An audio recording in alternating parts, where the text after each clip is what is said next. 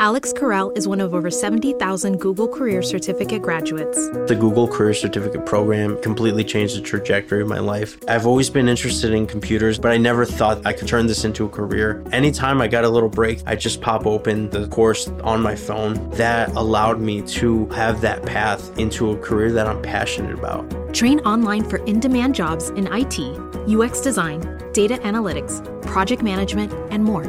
Visit grow.google slash certificates. This episode is brought to you by the NHL on TNT. When it comes to hockey, the Stanley Cup playoffs are built different. Experience the intensity and insanity on the ice and off it. Starting May 5th on TNT and TBS. Get ready for seven game rounds of knockdowns, dragouts, pressure, and agony as teams go head to head without ever letting up. The Stanley Cup playoffs are known for more than just a few cracked ribs and black eyes. Pushing through pain is the name of the game. With so much edge of your seat action, you'll refuse to shave or change your sweater. Don't say we didn't warn you. Ready to feel the rush? Watch the Stanley Cup playoffs beginning May 5th on TNT and TBS. What's up, guys? Welcome to the next episode of Unmatch the Hatch. I'm Landon. I'm Cliff. This is Zach. And this is Ian. Ian's on the phone again, living that Austin life. Doing Austin things. Keeping it weird. You know what? Most people messaged us about Cliff's accent. That was like the most interesting thing on our last podcast. Yeah, and I don't see anything wrong with it. This is way God talks. From Georgia. From Georgia. Yeah. Well, I think it was more of like, what's that kid with that Georgia accent doing on a Texas podcast? That's probably. Well, uh, A, I live in Texas, so I want to say. what would I'm you a like to ve- say to the I'm listeners? a very honorary Texan. That's true. Could you do a Texan accent if you tried? Do it. I really don't hear an, an accent when I talk to like people from here. Like I don't hear an accent from y'all at all. Yeah, I try not to have one. you try not to have one? I do. But I don't My- ever want to lose my accent My accent gets a little better when I get home. When I go home, to Sweetwater. Sweetwater. I can see that. Yeah, I've lived in the city for too long. I feel like when I go home, uh, there's more of a draw that does come out. yeah, That's But- true. Like San Antonio, there's not really like there's not really an accent. yeah. I just think like Texas has a little bit of a twang and not so much of a draw. Yeah. But I don't hear like talking to people at the store or at work or anything like that. I don't hear people say, or I I don't hear an accent off of them. Yeah. Well, so Zach brought a whiskey It is. this week, and we Oh, kind of want to man. bring up what we're Drinking what we're drinking each week. We're gonna try to mix it up. So yeah, so uh, this one I've heard about for like a year or two now, and then every time you go to the store, it's always sold out. It's called Angel's Envy, and it's uh, you know Kentucky Kentucky straight bourbon, Kentucky. uh, Kentucky. but it's called Angel's Envy because you know like when. Uh, you get the evaporation when you store bourbon in the barrels. They call that the angel share.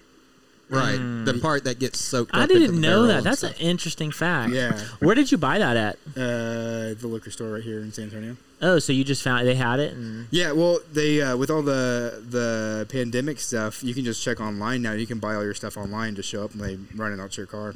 really, Yeah, so I check on that Whoa. one every couple of weeks or so because I've always wanted to try it, and uh, not bad, it's good. It's smooth. what did Yeah, that one real- set you back? fifty bucks. Ah, that's pretty good. That's like yeah, like I on like that. That's average. that's kind of le- my my limit on a bottle. I'll buy a really nice bottle, like if I'm at a distillery. Uh, like I'll spend like a hundred bucks or so, or if like it's a special occasion, I might go a little bit higher than that. Mm-hmm. But Yeah, fifty is my average. Fifty or less is my average, and then I'll go more if it's something well, because you special. can you can get really good bourbons, especially for Mm-hmm. like forty bucks. And I've been gifted like really nice scotch before. Were you guys? Did y'all drink the? well, you had the um, Macallan twelve. There's a Macallan 18. Was I've it- had okay. Macallan 18. Yeah, yeah, yeah. Yeah, we put that bottle down too fast That for was how good. expensive it was. but I don't. I know, right? I don't buy like whiskey, like hard liquor, at all. Really? Hardly ever. I just don't drink it enough. Yeah, Uh, I'll drink it with like if I'm around like other guys, like what we're doing here. Right. I'll drink it, but I'm definitely more of a beer guy. Yeah. yeah. Kendall likes uh, bourbon, especially like the good stuff, like the twenty dollar bottle. She's like, no, I don't want anything to do with that.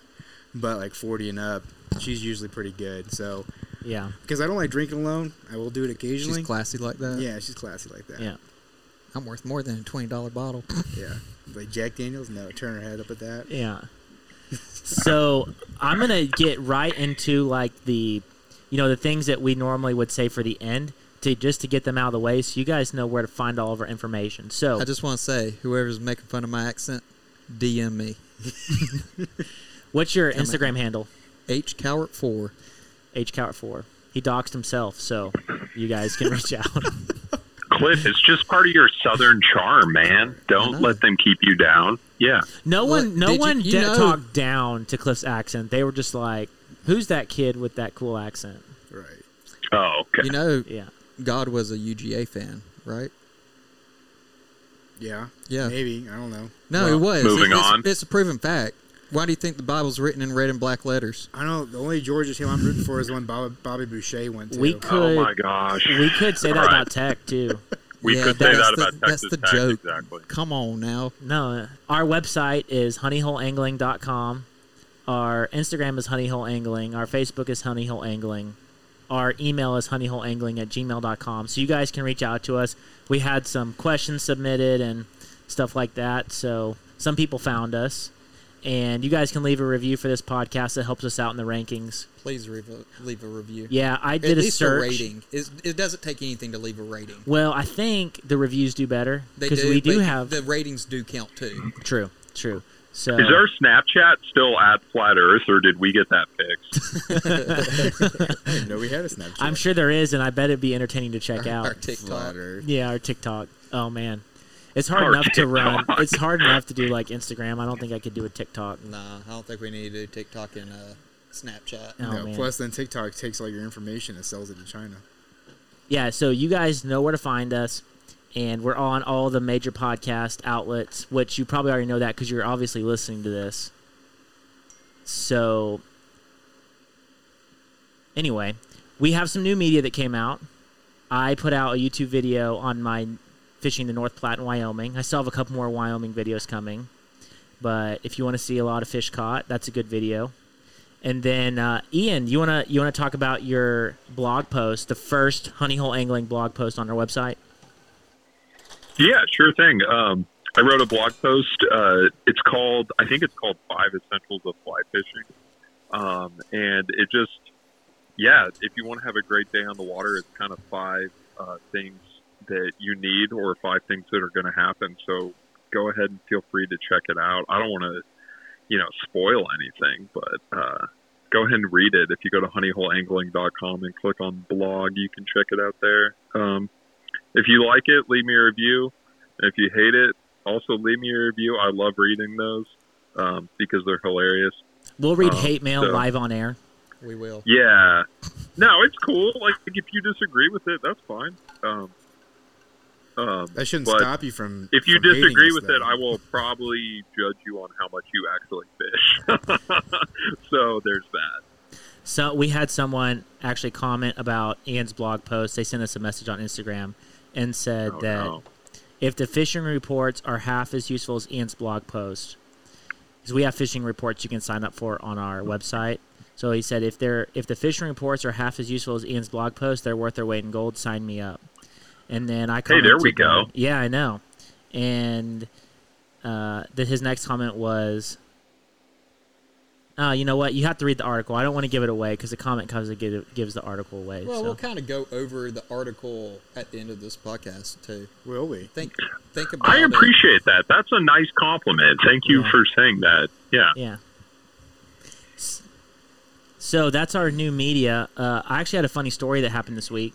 It re- it is in our realm of conversation because we talk about anything outdoors, and McKenna, my wife, and I were like feeling stuck up in the house with COVID, and we went to a drive-in movie theater. So Six Flags, since they're basically shut down, they set set up a drive-in movie theater in their parking lot. That's only been open about a week, right? I think it's been two weeks now. Okay. We tried to go last weekend, but they were actually down. They weren't selling tickets because they were having technical difficulties. So we're like, oh, we'll hold it till this week. How And much then are, the uh, difficulties continued? How much are tickets for that thing? Um, $28 if you want like front row access or $22 per car or per person? per car. Okay. Yeah, per car. Not bad. Um, you have to either sit inside your car or sit in the bed of your truck. You cannot like bring lawn chairs. Okay. And if you're outside of your car, you have to wear a mask. But that rule was not followed I think by anyone. I think after this you will see a big like boom of drive-in theaters Yeah, there needs to be. yeah. because that one up in New Braunfels is awesome. Yeah. I Yeah. prefer going. no, they to it. they own the one in Lubbock too, and that's like that was Stars like, and Stripes. yeah, Yeah, we went to it's them all the time. Right. And it's the only thing I couldn't figure out with the Six Flags ones, they weren't clear on. They do two showings, Hmm. and I'm not clear on whether you get to go to both movies because the way they set it up is it makes it seem like you only get to go to one, and then they clear everyone out and bring in a new group. Yeah. So I'm not 100% clear on that, but we weren't going to watch a second movie anyway because it doesn't start till like 11 or 10:30, so it's really late. But we went to see Jurassic Park, which is like So- one of my all-time favorite Oh, childhood dude, movies. I love Jurassic Park. yeah, the original, the OG Jurassic Park, the movie that gave me nightmares as a 10-year-old kid Oh my gosh. that I couldn't shake for like 2 years. Um, dude, it's the Velociraptors, man. Oh yeah, it's it's so good. And the music, the score is like one of my all time favorite scores in any movie. Uh, just the music gets me pumped up, Oh yeah. and so so we went to watch Jurassic Park, and it was really cool because we got a front row seat of the Six Flags fireworks show. They did that before the movie started. Oh really? Yeah, so we got to watch all the fireworks, and then when those were over, they started the movie, and uh, you just turn your radio station on like typical, and uh, everything was good. And we get to my one of my favorite scenes in Jurassic Park is when they do like they sit in the little ride that like rotates around, and the little DNA guy talks about how Oh, they yeah. made dinosaur DNA. Dino DNA. Yeah, dino DNA. like one of my favorite parts of the movie. And then I am noticing that like the top left corner of the screen and this isn't in it's an inflatable screen and it's set up in the middle of the parking lot and they have cars set up on both sides of it. interesting. Yeah, it's really big inflatable. So are the people watching it like backwards, or do they have two projectors? They have two projectors. They're watching it backwards. Oh, okay. They Yeah. got paid the money Landon paid to see it. Yeah. It's like watching it in rewind. Yeah. Okay, let's continue. But apparently that doesn't. That did hit. That didn't register, but my thoughts are like in the story. Hey, you know what? Everybody strikes out sometimes. Yeah. So So they're in the dino DNA scene, and I have Gi- we took Gimli, my dog, with us. He was like cuddled up in my lap because he was scared of the fireworks. It's super cute, but and I see like the top corner of the inflatable. Now it's inflatable, and they have like four anchor points. So they have a rope attached to the top, and it's Oh, like no. coming out each side. So the top left hand screen is like really moving, and I'm like, McKenna, check that out, check that out. It's like really swaying. I'm like, oh, you know, like it's just kind of windy, whatever. And then like it starts pushing and pushing and pushing, and like it doesn't stop and it keeps pushing and pushing and pushing until it's like completely sideways and then blows over. And I couldn't get a good look if it landed on any cars, but it definitely looked like it landed on some people's cars. It's a 3D movie right there. that's true 3D. I like Yeah. that. Yeah. And all the employees like started running like full sprint Towards it or away from it? towards it. Okay. Yeah, because they were like, I guess, in the back watching it. Yeah. Because they didn't have anything else to do. They had already like parked all the cars, so they got a free movie out of They it. don't have concessions, so No, they actually do have concessions and a Oh. food truck. I assumed. They charge normal Six Flags prices though. Yes, yes, I'm sure that's true. Wait, so L- Landon, did they cancel the movie after that, or did they upright the? How what fa- happened? Yeah. so what they did is they immediately got on the speaker and they were like, "Oh my gosh, that was so scary. We're glad everyone's okay, you know, and we're gonna have to give everyone refunds." Basically, so like, just wait till we get this situated, and then we'll direct all the traffic out. So I got like a free thirty minutes of a movie, and me and McKenna grabbed Chick Fil A. They did advertise there are restrooms there though, and um, They're just porta potties. they're lined up just in the porta back. potties lined up in the back, which I don't think that's like a fair use of the term restroom. I don't know. There's that one gas station going up towards uh, the Guadalupe Bay River. yeah, you everyone go. knows that bathroom. You gotta go to the bathroom like right before you get on the river. It's the last stop, and it's like I'm gonna go to the restroom. Then you go in and you're looking around like an idiot for a restroom, and then you realize There's not one on the inside, so you're like maybe it's one of those outside connected to the building, No. and you walk around and you just see four porta potties lined up, and you're like, yeah, Yeah. mm, gonna poop in my waders. Wow. Yeah, so it, it was definitely entertaining, and I could tell there were some mad people there. But me and McKenna, like, it was hilarious. I We don't thought see it how was you can get, hilarious. like truly mad at it. we got free tickets to watch a screen blow over on some other people's cars. yeah. Dude, actually, I mean, depending on the price, like, you know, is this such a bad deal? No, no, no, it wasn't. We it was more Yeah. entertaining than the movie. I've seen Jurassic Park like forty times at least. yeah, just Right. come home, turn on. we have it on Blu-ray. Like we could have watched it at home. yeah. I actually bought it digitally the other day so I could watch it. But great. uh, Stars and Stripe, it is double featured. Yeah. by the Yeah, way. I know They're Dark for like Star six Trek bucks. is. It's great. It's eight a person. It's eight a person or vehicle. Eight was- a person. Yeah, it was six a person up in Lubbock. But we always got coupon books at school, so it would be like two for one. But the glorious Man, thing I is, they're miss not, those they're not days. checking Oh, yeah, your it was car great. for snacks. Like you can stop at Bucky's, which is right there at it anyway. Before you go, load up on your snacks Yeah. at Bucky's. Yeah, we took uh, Chick Fil A.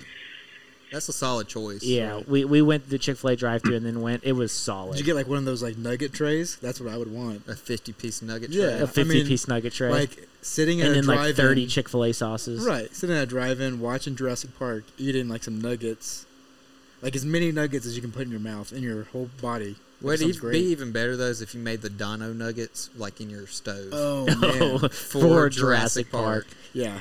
Had like a themed snack. Yeah. I, I always forget how much I love that movie. I'm It's not a going to solid lie. movie. It's like probably like top five list. Oh yeah, for sure.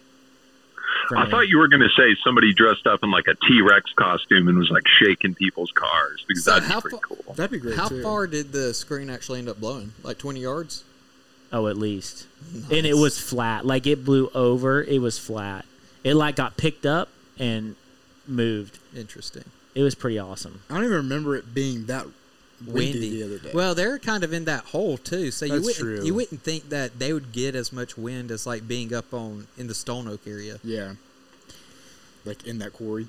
Yeah, it was awesome. It was a good time. And it was outside. Got to spend some time outside and during COVID. So can't complain one bit. I'd go do it again. Now, did they did they set it up with like the radio, or did you have to have uh, like an app that they played the sound through? Uh, set it up through the radio. Okay. Yeah. Well, that was a pretty good story, but we should probably get moving. Oh, geez. Look, Cliff's just a pro podcaster, keeping us on track. So we're gonna start a segment that we're gonna do on every podcast called Creature Watch. We're gonna bring you stories of interesting creatures sightings throughout the world. Yeah, creatures in nature, Bigfoot, chupacabra, Yeti, Loch Ness monster. aliens. I don't know. eh, no, I do aliens. See, I recently made the mistake. This is a sidetrack of telling Kendall that like my deepest, darkest fear is aliens. Like I hate little green men. You know? Wait, That's you're just- actually scared of aliens? Yeah, like legit. Like aliens bother me. Why? I don't know. Well, no, I know why. It's because No. when we were kids, we went like on a um, on a road trip to New Mexico. Did you get abducted or like? No, no, no, no, no, no. Was it aliens or were your uncle? No, it was aliens. Uh, we went to Roswell, right, and did like the where like the um, the alien ship landed in the middle of the 40s and 50s, Uh huh. right? And then we went to the woods to look for the spot the spot where it crash landed, right? Mm-hmm. And that's not part of like the tour. Like you go to the museum, you see the paintings and the fake aliens and stuff, and it's all fine. But then my dad was like, Dude, Clark Griswold running out to the middle of the forest, like we're gonna find where these UFOs crash landed. Nice. That sounds like a good dad. Yeah, no. So we're out there. Literally, he's like bussing the four by four on the truck, making sure we can get out there. Like there's not a soul around, just running through these woods, right? Was it on a map? Did you guys like know where you were going? No, my dad. I mean, I'm sure my Uh, They dad. looked on their Garmin and it was like those gray crossed out areas. Like it's been uh, right? There's a there's a whole bunch Government. of signs that said government property, do not enter. But my dad was like, no, we're doing it. I paid my taxes. this is my property. Public landowner. yeah. And we get out there, and then all of a sudden, like we're like running through the woods, searching for like a spot. I don't know. It happened 60 years ago, but my dad still thought, oh, we're gonna find the spot where it lands. Yeah, those cicadas are going. Yeah, they All are. right. So you guys can probably hear a lot of background noise. It's because we do this podcast outside. We're an outdoors podcast, and so nature is going to call. Right. This, cicadas. This podcast is not brought by off today. It's brought by jeans, and boots. Jeans. yeah. we all wore pants this week after we got eaten last yeah, week. it was like a communication. Last week was all shorts and chacos, and this week because of the mosquitoes, everyone's in boots and jeans. Yeah, We even set up a box fan to kind of blow, try and keep them away from us even more. So if you do hear a little humming, that's probably the box fan. Just the humming's kind of cathartic. It's like yeah. yeah. yeah. Nice little hum. Yeah, I'll- I'll finish my short story real fast. So, anyways, we we thought we found a spot. We found like chicken bones all set up in like a weird diagram out there in the middle of some place.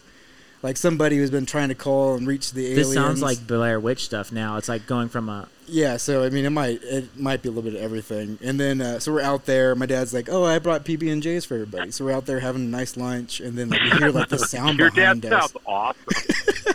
oh, this sounds like a setup prank. It's like calling all dads, like an advertisement. If you want to scare your kids, Oh, I have a dad story kind of similar to because this. it sounds like it's like the setup deal that you can like use to scare your children. Yeah, no, he did. Not at this point though. So we're out there, like middle of the woods, having PB and J's, and all of a sudden, like this huge creature comes up from behind us, right? And we all start freaking out. It's like I have three other brothers, and then my dad and my stepmom, and then it was like this huge cow. Like, I, like literally, we're in the middle of the woods, and a cow comes out of nowhere and scares us. Um, but anyway, so we get back to the cabin later that night, and my dad thought it would be funny to run around the cabin when we're trying to fall asleep, and like and moo. bang on all yeah and moo. actually we just throw milk on us randomly throughout the rest of the road trip uh no but then he could bang all the windows and freak us out so So that like scarred you to be scared of aliens. yeah little green men yeah. like the like the movie Wait, was- alien did this doesn't cow bother get me abducted?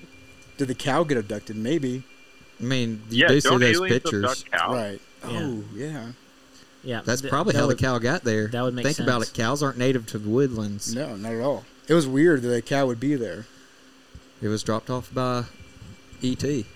right or Alf. Speaking of uh, insect repellent, did you find your? Uh, No, I told you I started using cactus juice. oh, okay, so you stopped your search. Yeah, I, don't, I, I bought another product. I'm using the other product. I'm going to have to search for another product once this is done because they discontinued it. But there's no hope no hope. Can't find sunscreen and uh, bug spray mixed again mixed together. just it's an issue for a very select people Look, I really hate putting on sunscreen in general. yeah it smells weird So yeah, it does smell weird, and it's always greasy. Gets in your eyes and Gets then- in your eyes, Mm. your eyes and then you're burn. like, ah, I can't swim for like ten minutes because you're supposed to let it soak in or whatever, and you're like, Bingo. I'm ready to go. And then bug spray is just another level of stuff you got to put on. But I'll take the time to do one, but I'm not going to do one or the other. And mosquitoes piss me off more than uh, the sun the then sun. cancer. Yeah, Yeah, that's true. Yeah, I mean, like, you're probably stronger than the sun. malaria. yeah, I'm stronger than the sun. So What's Cliff, it you, going to do? It's like 13,000 miles away. 13 million. Sorry, I don't know how far the sun is. It's a so bit. so Cliff, why don't you tell us about our story that introduces our featured segment, Creature Watch? So, according to FoxNews.com, uh, missing link found? Question mark. Quote: Original book Bigfoot. End quote. Use close relative of uh, was close relative to the orangutan. Study says. Then it, the article starts out the legendary the legendary Bigfoot has long been thought to be the missing link between apes and humans. In a stunning discovery, scientists have unearthed new evidence of so-called the original Bigfoot, a 10-foot tall ape that lived nearly 2 million years ago.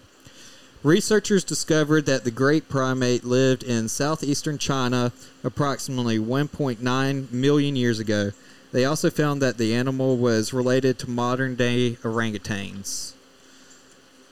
Uh, the research also shows that the Bigfoot, which weighed up to 595 pounds, uh, diverged from the orangutans about 12 million years ago. Unlike chimpanzees, bonobos, it is closely related to that are closely related to humans.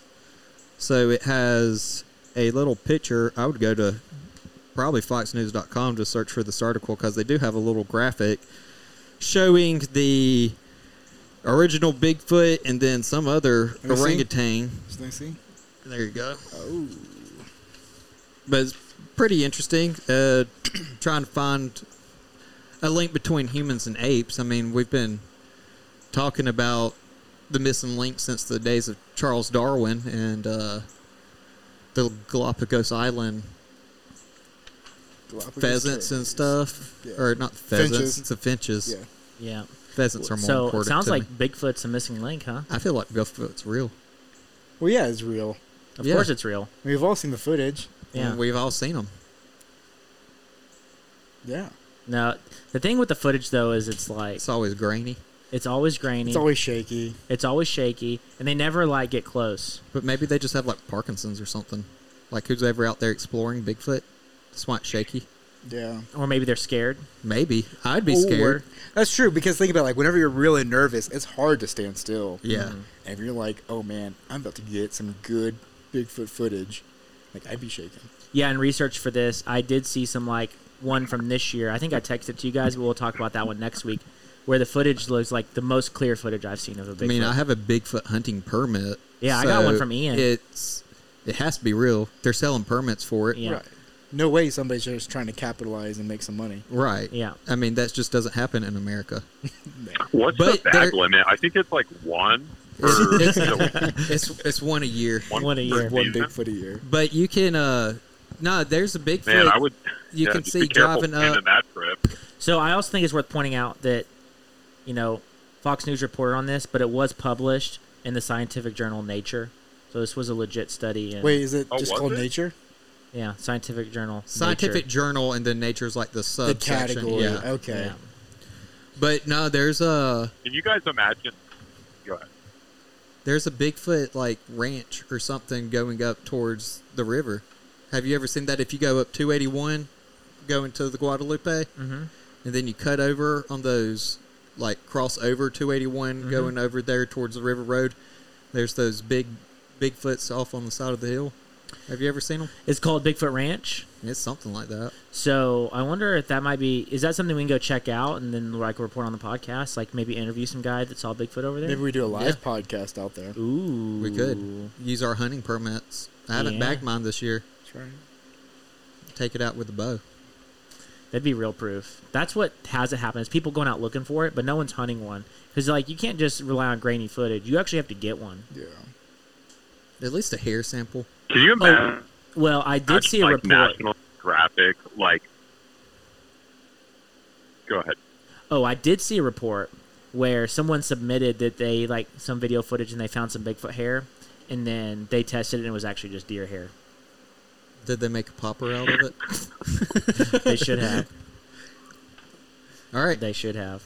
But yeah, send us your uh your creature stories Yeah. and Or let us report know what's if you going guys on. see an yeah, if interesting you see story. A, if you see Bigfoot, Chupacabra, We'll do some research. We'll look into it. Mothman. We'll, Hey, if it we'll takes- report on it on If the we podcast. need to go there and search one ourselves. We Yeah, will. I'm not. I'm not opposed. Yeah. half Bigfoot will travel.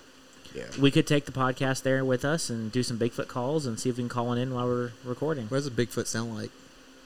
What's your what- what's your best Bigfoot call, Ian? I think they just speak English. What? Nah, they don't speak. They got to be English. real smart. No one's caught one. They gotta be similar, like a. They got to be Chewbacca. multilingual. I bet it's something like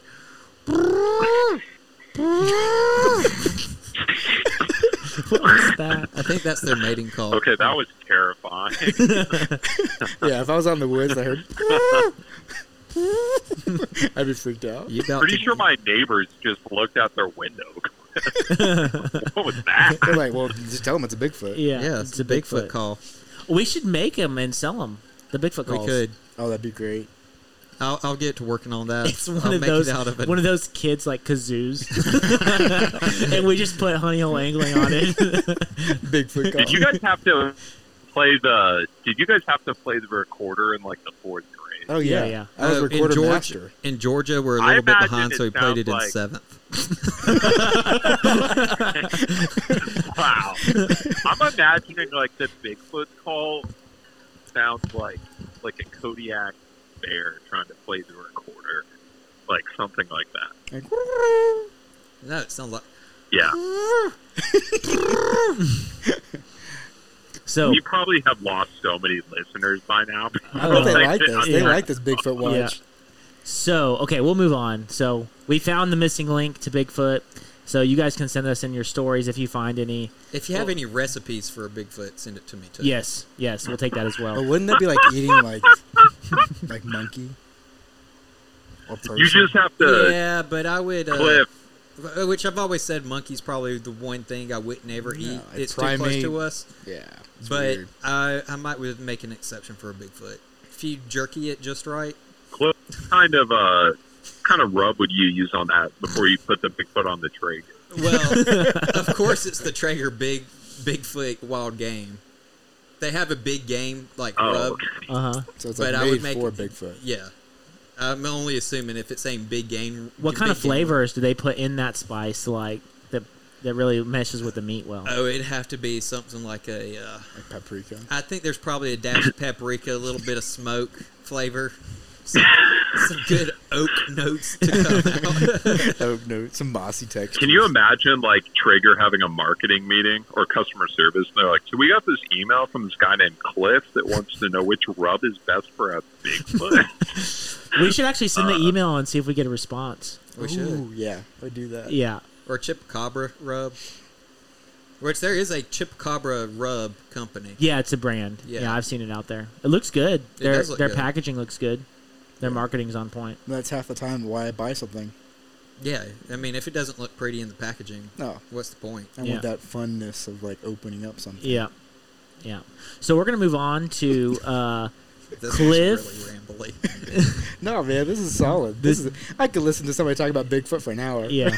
it's like listen to Flat Earth. but this is even more structured. This is great. Yeah.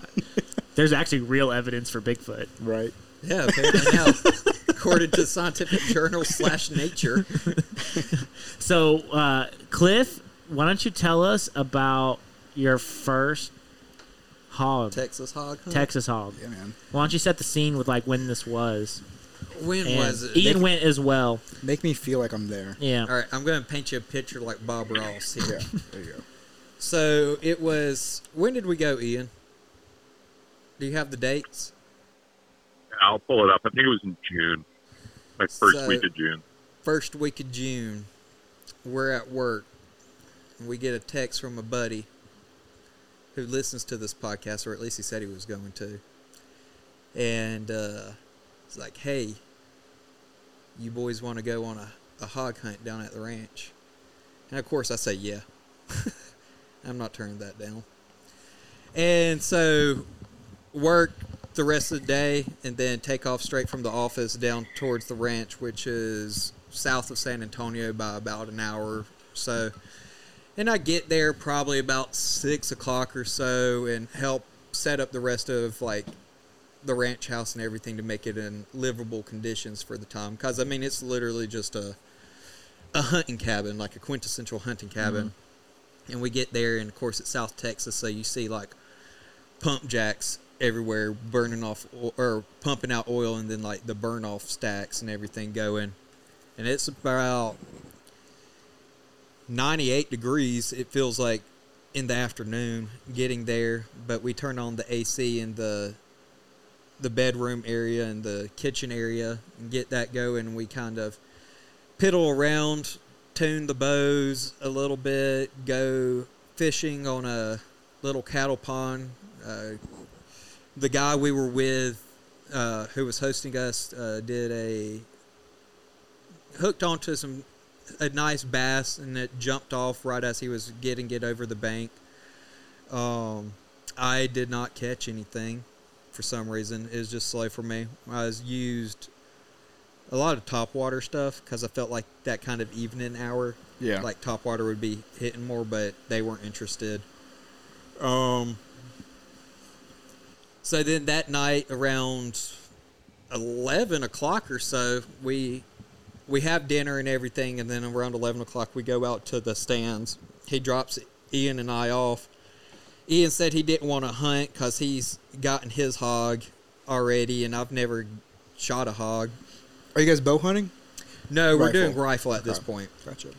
And uh, so we climb up in the stand and we're waiting there. Ian's making a lot of ruckus and noise, and talking to us, talking Mate. to me. You got called out, Ian. Yeah.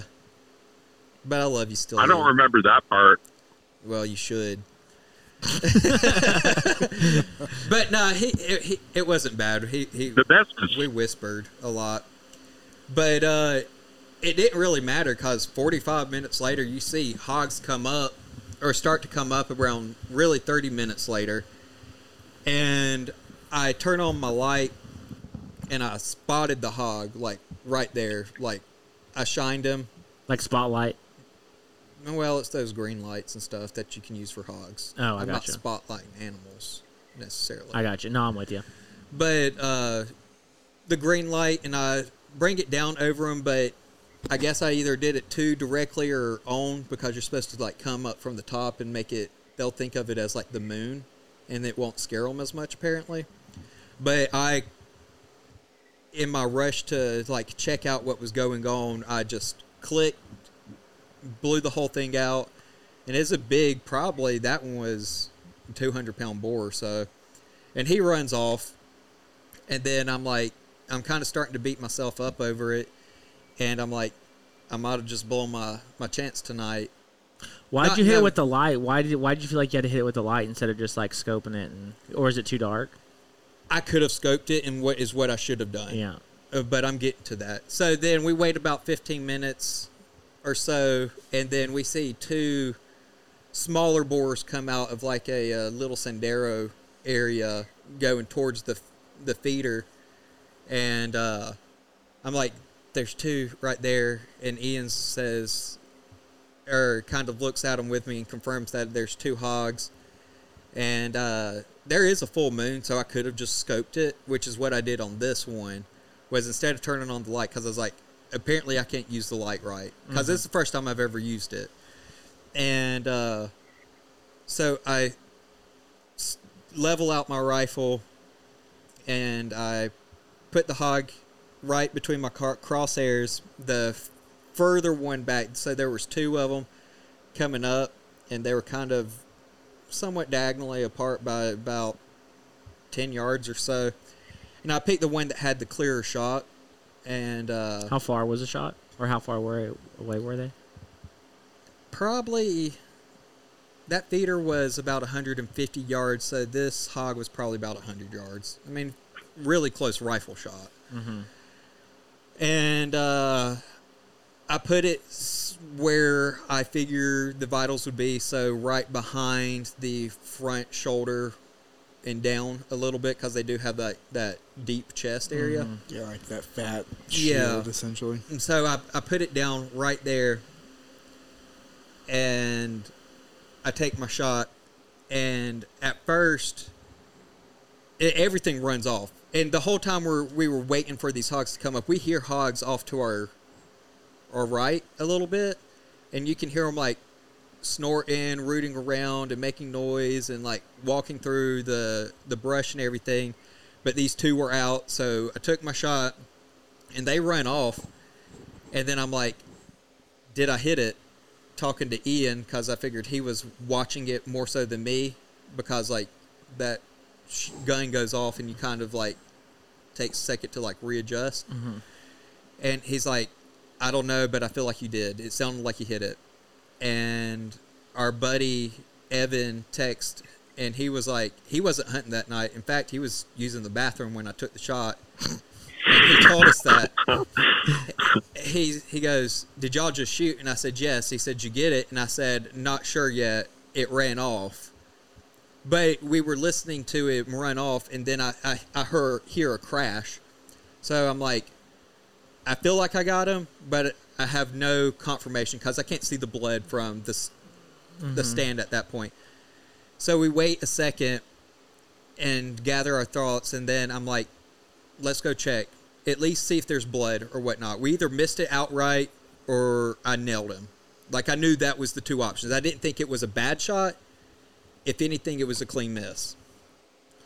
So we climb down from the stand, walk over, and there's blood all over the ground, like splattered about five foot behind it on some some shrubs and stuff, and then all over the ground, and like chunks of meat were were there, and I'm like, well, we know we hit it, so it's a matter of like how'd we hit it and all this other stuff, and uh, so we start kind of blood trailing it and ian and i left our rifles up in the, the stand in case we had to go back up there and at that point you don't need a rifle we're on the ground Well, so we pull out our sidearms Oh, okay. so You- I'm you still had- we still have a no, guns. it's like oh, we left everything up there, flashlights in No, there. i have i have a flashlight and uh, my 10 mil 10 mil with me and then ian had a flashlight and A Desert Eagle. yes a, a gold-plated desert eagle Yeah, if anyone listening, which can be really You're kind of cutting in and out, Ian. Say that again, Ian. I was going to say for anyone listening, you do have to be really careful um, because they can be really aggressive on the ground. Right. So we start blood trailing this and crawling through like mesquite brush, and the whole time, Ian's like, it's like that scene from uh, Forrest Gump where he's in Vietnam and he's crawling through the tunnels with the flashlight and just the pistol, and it kind of was. But we're crawling through like all this mesquite and stuff like that, getting our arms and everything torn up, and we can't find this hog. Like we're looking around for a, a good little while, and I'm like starting to get a little upset that I can't find him. Like I'm like, well, there's cl- clearly blood, so he's going to die, probably because there was a lot of blood. I was like, he's going to die, but I can't find him, so I just wasted this hog for no reason. Now, a lot of people in Texas would say, good, throw him in the ditch anyway, but that's not really how I roll. I do like to eat what I kill, so I'm starting to beat myself up a little bit over it, and uh, we looked around for a good good little while, and eventually I'm just kind of upset, and uh, I have to pee. So I go over to the fence line and pull everything out, and I'm looking up at the stars, and I'm just like, I got this hog, and I have no idea where it is, and I'm really beating myself up over it, and like kind of upset. I finish up what I'm doing and shake it off, and I turn to my left. I'm, I'm shaking off the emotion, is what I mean. There you go. Good way of explaining it. And uh, I turn to my left and I see something that looks like a, a weird log at first. And I'm like, I wonder. And I just pull back this branch and there's a dead hog, like just laying there. And I call out to Ian and I'm like, Ian found it because he is helping me look for it. He's like, You did? And I said, Yeah. And he comes over. He's like, There you go, man. Congrats. Da da da da da. I text Evan. I said, hey, I got, we found the hog, and he's like, on my way. Uh, we get the, and then Ian and I start dragging this hog through all this mesquite brush. How big do you think it is? I would say probably low end.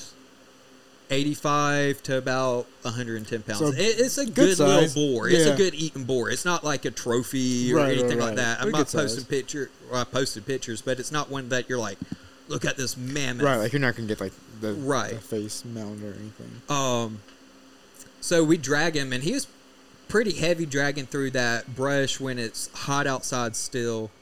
And uh, Ian carried it for a little bit, and then I would carry it, and then Ian carry it, I'd carry it, and try and clear the way back to the truck because Evan eventually got there, and we could see the headlights to where we were going.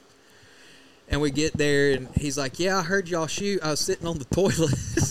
and we kind of laughed about that and uh, we loaded him up in the back of the truck, and then I went over and they're talking about like, yeah, it's a good hog, da da da da da, and the whole time I'm just like processing it. Like I didn't talk at all. Like I was happy internally, but I don't think I showed happiness. This was your first hog. Yeah. right?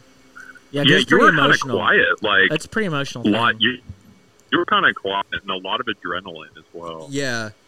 So I climb up to the stand and I just get everything out and close up the the blind and everything by myself and Ian comes over and kind of grabs the rifles from me from the ladder. And then we just load it up and we go back to the hunting cabin and hang it up. And Evan, because I've never really, I've cleaned animals before, but I've never really had to do them myself. And I've never done a hog, and I've never hung them. Like Yeah, the I've way- never done a hog either, and I know that there's there's several There's glands and glands stuff you have to you gotta watch out look for. out for. Yeah. and uh, I've never hung them like the way people do here. Like that's kind of a new a Texas thing in my mind is hanging on between that Achilles tendon. yeah, yeah, yeah. Normally, like I just lay them out, gut, pull it all out, and then So much take easier it. when you hang them, man. Yeah, it really is. Um, so I'm getting Evan to show me like all the cuts and everything like that, exactly what I'm supposed to do, and it's very similar to a deer. So yeah, I probably would have needed him a little bit, but I think I relied on him a little too heavily for what it was. Yeah. Um, but I really do appreciate it, and he sh- showed me a lot of easier easier ways to do things than what I would have normally been used to. Yeah. Um, and uh, that was really about it. We quartered, got all the skin and everything off the hide, and then kind of quartered him out and put him in a 75 over ice and left him there. Is he fat enough to make bacon out of? Or? He wasn't fat enough to make bacon out of, but I did get two good pork shoulders Okay. that I made some uh, a pulled pork out of. Good stuff. Yeah, the pulled pork was. I also made some sausage uh, sausage and Now you did get sick. off the sausage, but I really think I didn't cook it to temperature, or it could have been the side dish that I made with it. Which Mm-hmm. well, is- also too, when you when you make your sausage, sometimes if the fat's not cold enough, I know it can render out and get like real. oh, I had diarrhea for like four days. it was it was pretty bad. That's dirty. Like That the hog got its revenge. it did. God is revenge. Um, so wait, so how far apart did you eat the shoulder versus the sausage? Oh, as soon as I got better, I ate the shoulder. Oh, so you know for a fact it's not because you know every once in a while people who even eat hogs will say like, oh, like you'll get one that's just like rancid, you know, and like it- it's not the whole like every Texan wants you to believe that every hog is the grossest thing ever. Uh, So- but the, you'll get the one out of a hundred that'll taste kind of off. The you know? taste was great. Yeah. The taste honestly was phenomenal, and I've not had a hog. Then this isn't the first hog I've eaten. right?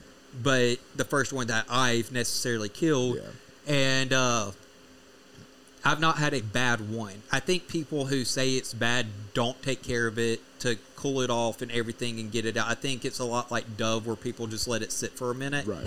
and it turns the meat and if you don't get enough of the sinewy fat and all this other stuff because that gamey taste really does stay in the fat Yeah. or they're not letting it soak. Like I brine everything I kill in a saltwater bath for at least 24 hours. Just hog, or are you talking about everything. even deer? Duck, deer, Really? dove, why do you everything. that- why do you do it with your deer? Because like I don't brine any whitetail axis, and I don't have any issues. To me, it's a it will draw a little bit more of that blood out Yeah. so you can kind of get a little bit more of a cleaner thing or a cleaner piece of meat off of it. And B with dove and stuff, I feel like it actually will pull out some of that shot shell. Okay. Yeah. yeah. or not shot shell, but the shot, the Yeah. BBs and Yeah, stuff yeah, yeah. out of it. I think it actually pulls it out because I've not had in any of my dove from last year or any of my ducks where you're just sitting there chewing and you get shot Right. in your teeth, which is a big thing Right, when you're right, right. shooting shotgun. Um, and can crack your teeth and have bad Mm-hmm. dental issues. But I've not had a single shot. I still chew very slowly and methodically Mm-hmm. Just to when make I do sure. it, just to make sure. Yeah. But I've not had any issues. Ian, what did you think about this whole process? Can you guys hear me? Okay, I'm still working Yeah, we're good. with this new headset. Yeah. you're good. Yeah, the best, the best. Uh, yeah, so we we go with Evan. Um, I had uh, hunted hogs before, so I wanted to see Cliff get one, and so this blind is thirty feet up in the air, and it's a four by four, and uh, we're both like pretty big guys. I'm six five, two twenty. And um, I was like, "Are we going to even fit in this?" And so, kind of like Cliff said, we, we were up there for maybe. What do you think, Cliff? An hour and a half, two hours, maybe total. Mm, not even Somewhere in two there. hours. I'd say we were probably up there grand Not total, even- maybe an hour. On the high end, an hour. The best part, the best part is we're we're sitting in these two uh, we're sitting in these two chairs, and I'm wearing a muff because um, I was using it earlier for sun protection. And Cliff goes, "Hold on a second. and I feel this pulling on my neck, and he and he's grabbing the buff. And he's uh, cleaning the objective lens of his scope, and he was like, "Hold on, I need to get a No, it clean was my shot." glasses. Don't be trying to make me like I was pointing the gun straight up in the middle of the blind. It was my glasses, my seeing glasses. Gla- Basically, your scope. I mean, I couldn't There's see no through it. moving room, but he goes, "Hold on, I need to get a clean shot." And I feel the yanking. I'm like, "What is going on?" Uh, no, uh, it was pointed in the safe direction. Yeah, no, it was it was exciting, right? So we weren't hundred percent sure if uh, we had uh, taken it, but but we had the caught it. At least we caught it in Craven, Texas, and they um, damage a lot of property. They damage, they uh, fence, they kill dogs, will kill small farm animals.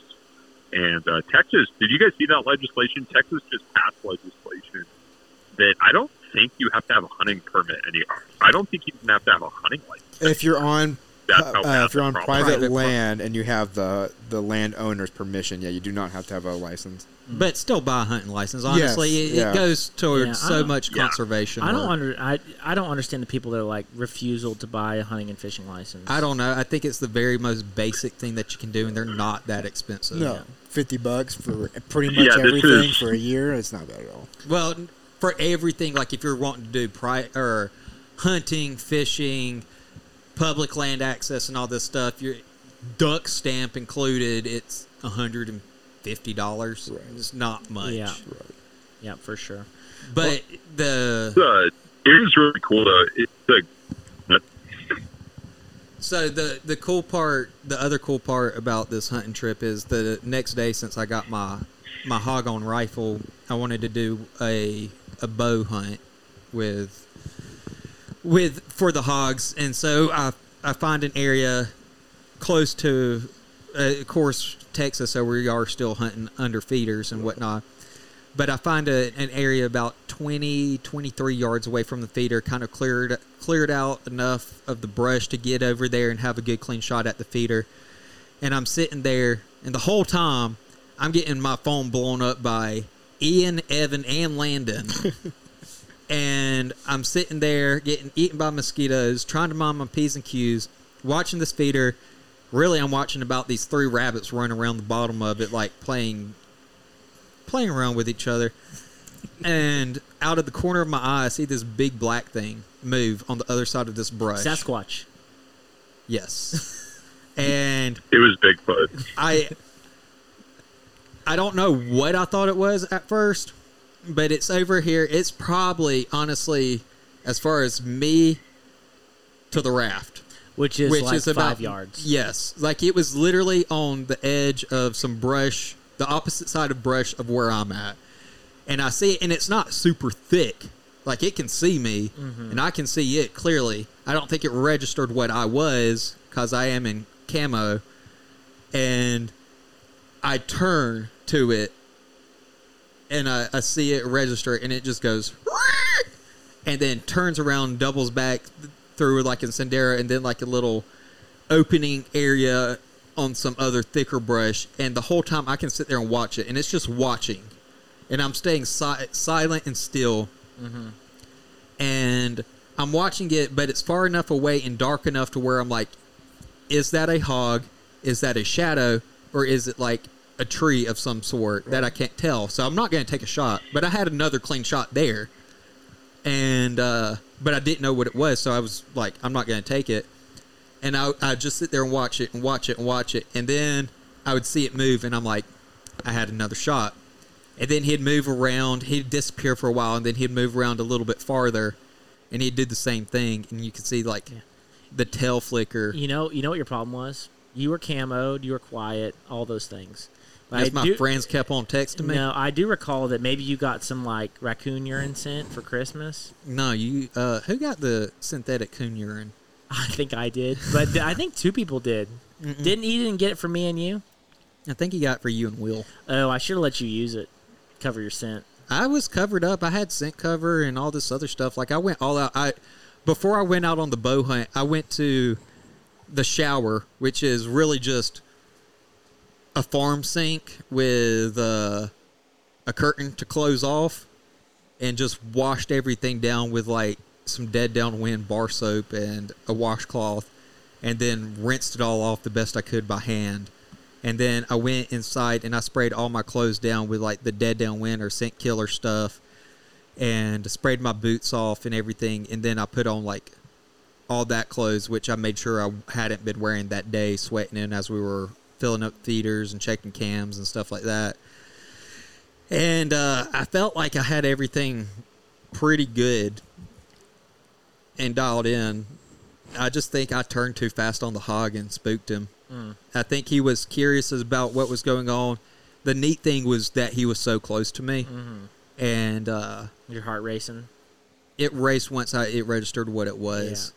Um, but I, especially that close, I can imagine. Yeah, Yeah. Uh, that- the five yards is. I wish that he would have actually made it to the feeder.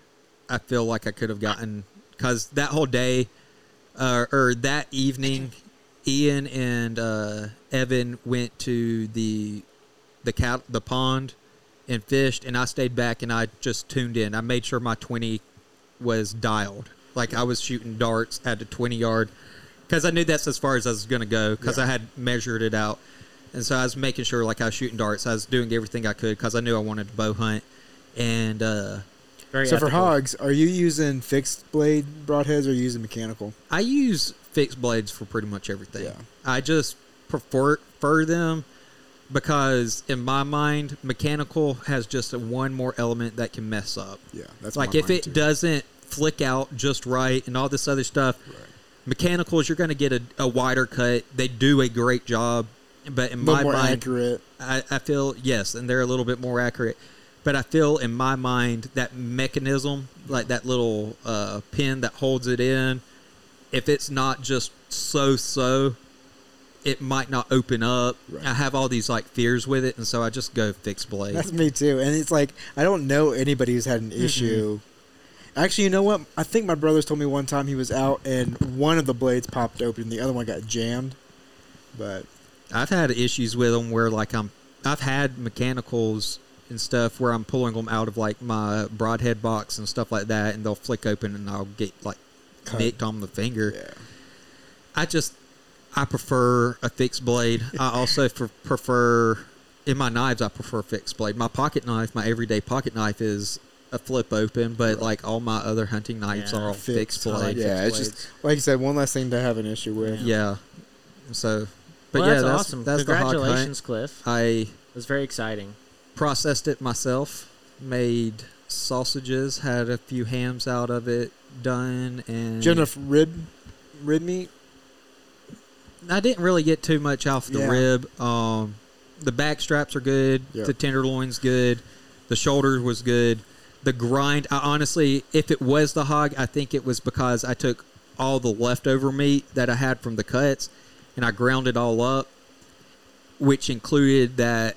So I shot this hog straight in the heart. I didn't mention that. Like, blew out the whole cavity of the heart But it wasn't a gut shot. or this thing anything. this thing had no heart in it when we were cleaning it it was gone completely obliterated and it still ran 50 yards through mesquite brush so these things are hardy Mm-hmm. um but all the, like that extra meat like where i shot through and all this other stuff any of the extra cuts i used as the grind to make the sausage and i'm wondering if some of that didn't spoil and maybe have gotten me sick or whatnot but i tried June 14th ish that weekend, I tried and did a pulled pork off of the shoulder, And and, that was good. no one got sick. Well, that's a weird thing too, man. It can be like one thing, and to be honest, it could even be something that had nothing to do with the hog at all. It could have been, you know, you missed a spot in your hand, or the knife you used had been sitting out, or something. You know, it's like it's weird stuff. You know, Yeah. you take every precaution you can, but sometimes things just Yeah. happen.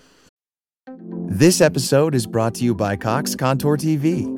Sometimes it's hard to decide what to watch, but Cox Contour TV helps make that decision easier. Enjoy live TV, on demand programs, DVR recordings, and music all in one place. And only with the sound of your voice with the Contour Voice Remote. Plus, catch the golf and basketball action you've been waiting for on the Contour Sports app. Learn more at Cox, cox.com slash contour. How do you explain the unexplainable? That warmth that fills you up from the inside out? Does it come from the air, the sea, the sun, the people? Or is it something that can't be put into words? Because Aruba is more than a beautiful island, it's a feeling that brings out a happier, sunnier you. That's the Aruba Effect. Plan your next visit at aruba.com. for sure. Well, I think we need to move on. Yeah, that that went a little longer than expected. No, you're That's but- good, okay. man. That's Especially okay. on that on that note of talking about you know little things you can do to have a little bit better of a chance. Yeah. Yeah, the 1% rule for hunting. Yep. Is that what we're moving into next? No, we're going to do the game warden thing real quick. Okay. Oh, I missed it. Dang, I wanted to jump ahead. So we're gonna do another segment on the podcast. We don't have a cool soundbite for it yet, but we're gonna do game warden field notes, which are game warden stories. You can actually find on online and read them, but where people get saved and or arrested, and or you know other interesting things. And I'll start with this one. Uh, it's called "It's Tradition." I think this one will resonate with me, Zach, and Ian because it's in Lubbock County. Ooh. So That's where my heart lies. I know it's where my heart lies too. Ayo. Story goes: a Lubbock County game warden was traveling to Buffalo Springs Lake when he came across a group of five young men shooting skeet on a county road. While approaching the group, he noticed numerous empty shell casings on the road. When the warden questioned the group about what they were doing, one of the individuals admitted they were skeet shooting, but did not know the owner of the field they were shooting across and into.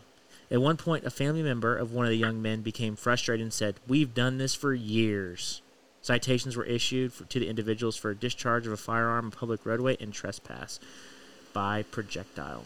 Wait, so they were just shooting skeet on some random person's property? Yeah, they were like driving up a county road and they're like, This looks like a good spot to shoot skeet and pulled out their guns and just started shooting skeet on a random road. And What? it's somebody's random. That's a good way to get Robbery. shot, though. Yeah. Like the homeowner comes That out. is a great way to get shot. like Yeah, ridiculous. So the two issues.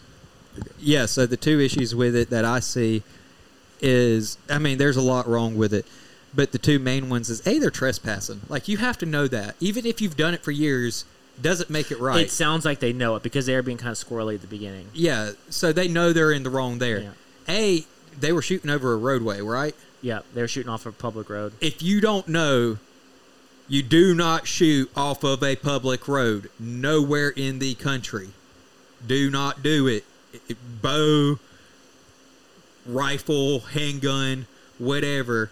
If you're hunting, do not shoot or even sh- What about shooting Rec- skeet, Cliff? recreational shooting. rubble skeet. Yeah. Yeah. If it's your life, maybe, but you're not supposed to shoot from a road. That's common friggin' knowledge. Yeah. They clearly didn't even take hunter safety or anything like that. So they, I'm, I'm happy to hear that citations were issued, and Yeah. I think that they should I- get the full extent I of. think I think it's funny that a family member of one of the young men became frustrated and said, "We've done this for years." yeah, that doesn't. you became matter. frustrated because a game warden was talking to you and spilled the beans. Well, also too, like just because I've done something illegal for years doesn't make it not Right. illegal. yeah, I've made moonshine since 1964. It's still legal. yeah. Which just family haven't member? been Which caught. family member was that, Cliff? great uncle. no, oh, but it doesn't make it right. Like you just admitted that you've been in the wrong for years. Right. Like yeah. smuggling drugs or weapons across the border don't make it right. I've been doing this for years. I ain't never been caught. oh, okay, okay. You can Go have on. a You're warning. good, dude. you You're can. Ha- we'll give you a warning. I feel like saying that we've been doing it for years makes it even worse. Yeah. Yeah. How many years? Then give him a citation for each year. I feel like that's what they should have almost done, but there's no way to like you couldn't prosecute it at that point, which a ticket is prosecuting to an extent. Like you're not going to go to jail on a ticket, but you're still paying a fine Right. and all that, and There's no You way know, to prove The it. thing is, if you want to shoot skeet too, like Lubbock, there's plenty of places where you could actually go out and shoot, and it's Yeah. not Like super five expensive to bucks, go. too. Like, some it's not places, like- super expensive to Yeah. go Oh, even- out there. Yeah, in every major city, I think there's a sporting complex. Here in San Antonio, over in the middle of the city, there's the San Antonio Gun Club where you can shoot five stand, ski, trap, all this other stuff, and it's eight bucks a round. Right. Like Yeah. It's not crazy. I went expensive. last weekend and literally spent twenty bucks Yeah. for like You're gonna spend Four more on hours. shells than you are shooting. Right. Like, and obviously these guys are already buying their clays, buying their Yeah. their shells. yeah, and you ain't got to buy clays if you're going to the, the, gun, gun club. club. Yeah. So I, I don't feel sorry for them. No. They they needed to be pro. Or, no, they asked for. They got away with it for a long time, and they finally got caught. Yeah, that's and what. It did you boiled do down anything to. like that in Lubbock? Did you hear me? There's Ian? a ton of ranges. That, yeah, can you guys hear me? Yeah, yeah. Yeah, we used to go shoot skeet a lot out there in uh, in West Texas. Yeah, there's no excuse for people to be doing that on uh, one somebody else's property, just being really unsafe. Yeah. You know, that's uh, they should be cited.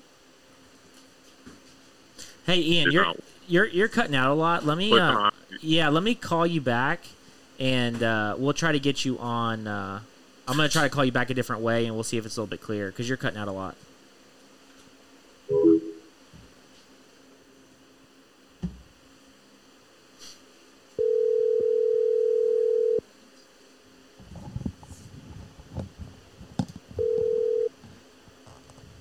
Hey, can you guys hear me? Oh yeah, Yeah, yeah. that you looks sound better. that sounds great. We need to get Ian. We need to get Ian to do a ring back tone if we're going to call him on the podcast. That's true. Well, Ian, what would your ringback tone be? Oh man, I ain't no Um, hollaback girl. I ain't no hollaback girl. What Yeah, I Bieber, was gonna what Bieber say, song are I you gonna would- set as your yeah. ringback? uh, irreplaceable by Beyonce. We're gonna go with that. Ooh, Boom. solid. Um, no, not really. Um, We need Yeah. to bring ring back tones back. Oh yeah. They were solid. But I mean, like, I would wait, just ringtones Go in ahead. general, or like the callback ones. The callback one Yeah. specifically. Yeah, I agree.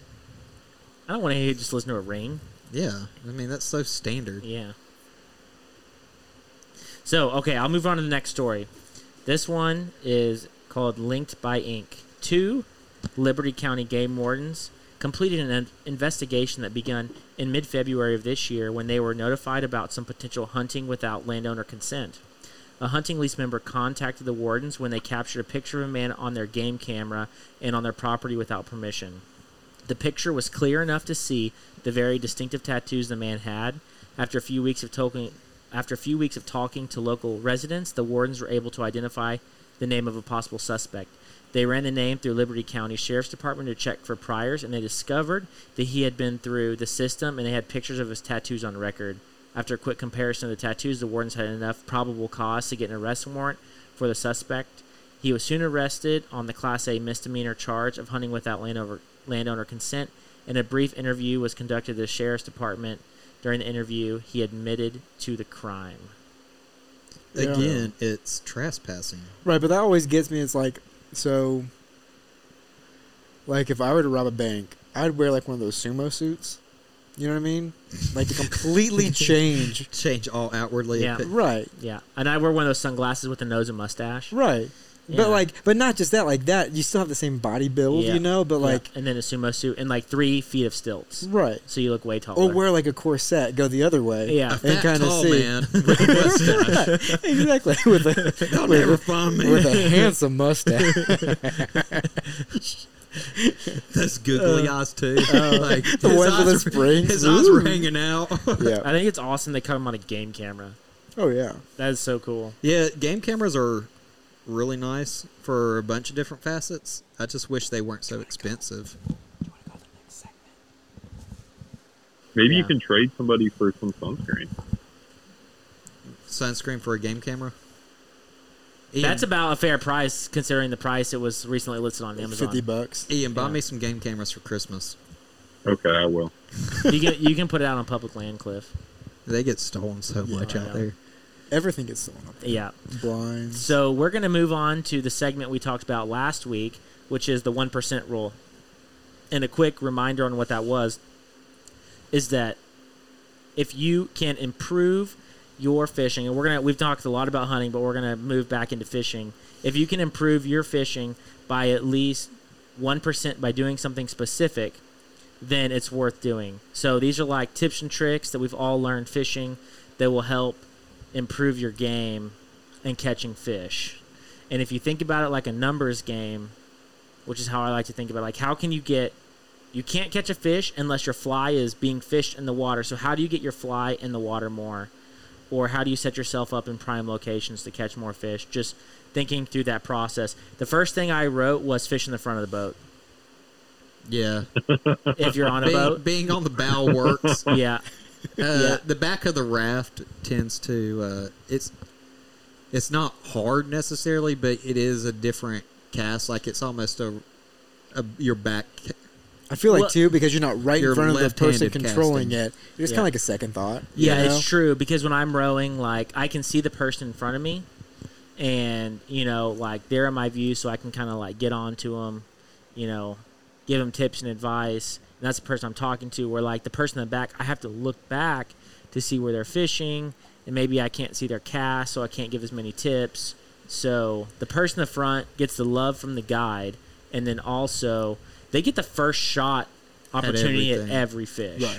That's why when I'm on the back of the raft, like if I'm fishing with you, like the time me and Jason and you went out, Mm-hmm. uh, when I got to the back of the raft, or when it's my turn in the back of the raft, what I did was I just put on like a, a bait fish pattern, throw it out, and kind of like let it troll behind the boat. Control. Did you fly catch any behind the fish raft. doing that? Uh, I did get a panfish off of it, but it Yeah. wasn't like anything of Trolling note. Well, yeah, me, flies. you, and Jack went out, and he was trolling a, a woolly bugger behind us when we were going through, the, through some rapids, and he pulled in a little baby trout. Yeah, yeah, I remember works. that. I It feel works. like it's a solid move, especially because It's like a late. Well, okay, it is not as good at catching fish as actually fishing. So that would be like a minus one percent rule would No, be Uh. no. trolling your fly because if you're actually fishing it, you're more likely to catch fish. Trolling kind of the lazy way to do it.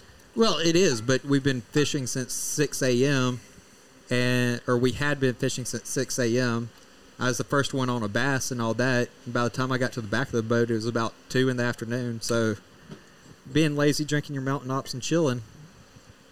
Yeah, I thought Mountain not? Ops was supposed to make you like gun ho, though, not Yeah. chilling and lazy. Yeah, you- it, ta it takes a second to kick in. Gotcha. Yeah. Okay, I get it.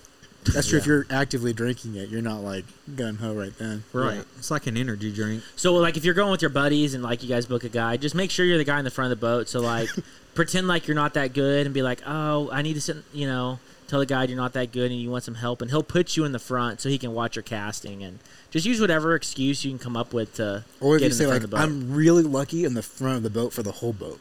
yeah, yeah, yeah, that's a good excuse too. Right. We're all super. As you're eating your superstitious. banana. As you're eating banana. That- But we're all superstitious, so like, I mean, like, if somebody was like, "No, no, no," if I'm in the front of the boat, we'll catch fish all day. I'd be like, "Get in the front of the Yeah, boat." then." exactly. You can have the front. Yeah, I feel like men are a very superstitious breed. Oh yeah, Well, that one of the rules I wrote down was no bananas on the boat. that's true. Even one Wait, I percent. think I missed this. What?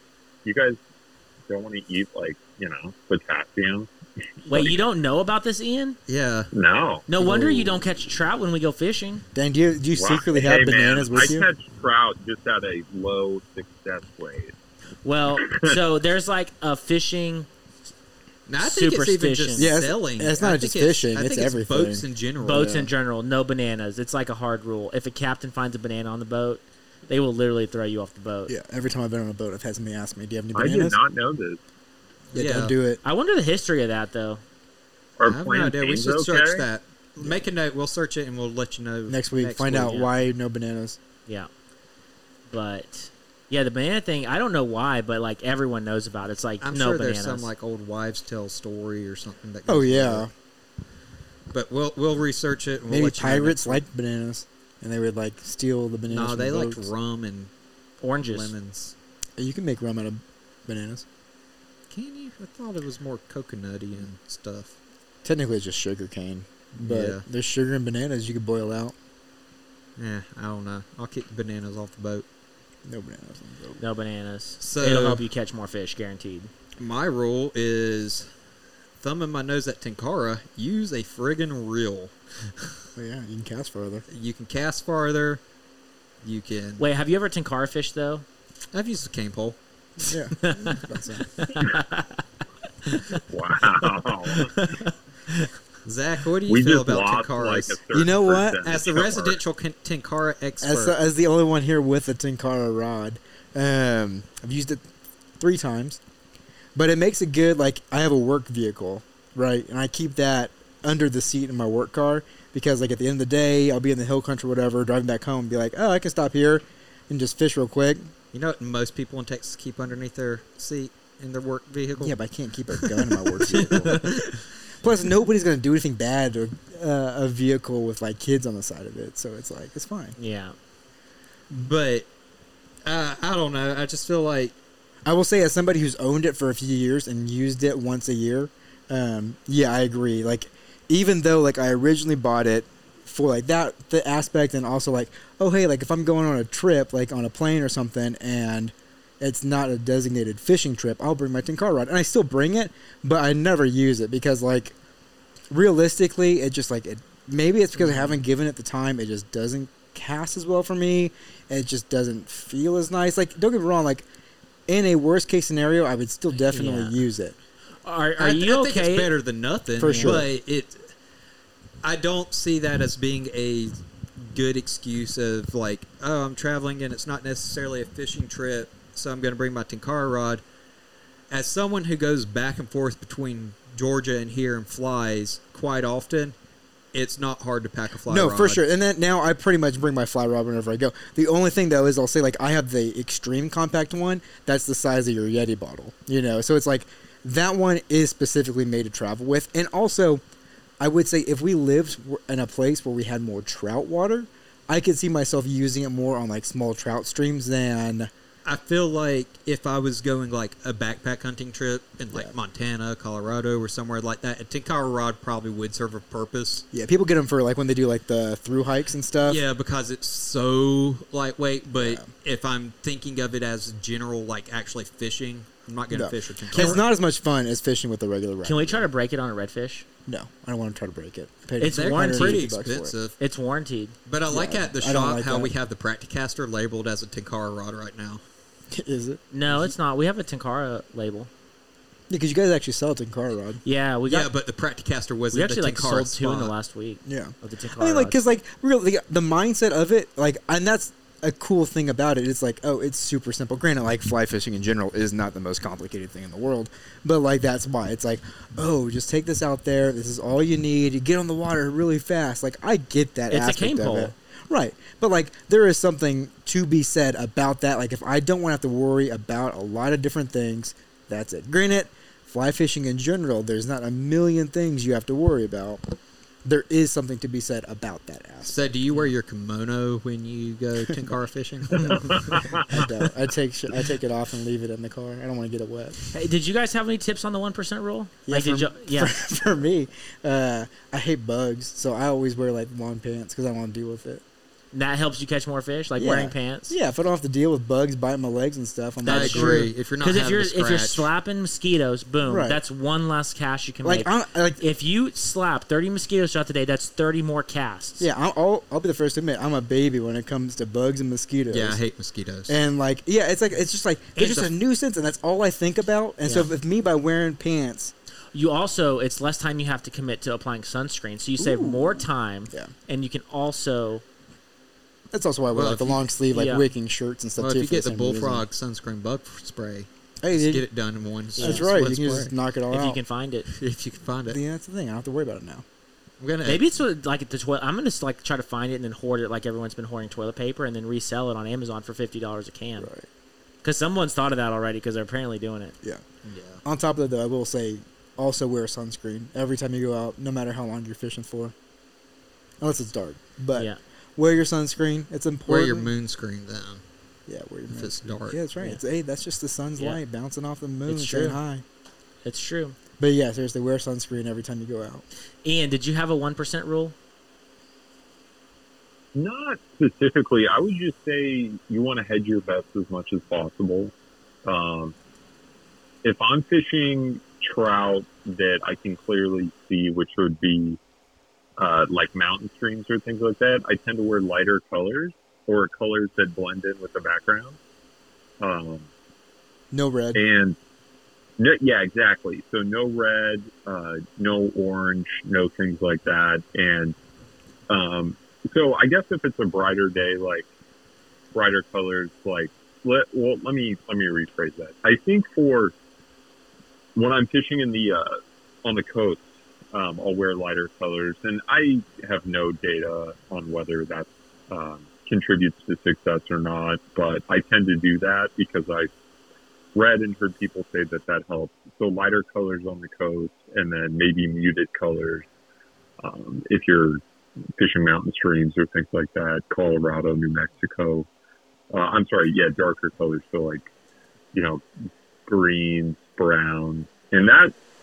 You know, like I said, I don't have any data to back up that statement, but if if I can have more success even doing something small, um, you know, I'm definitely going to try it out. For sure. Where do you guys stand on camo for fishing? Yeah, I wrote that one down because I kind of let's be honest, I kind of like there.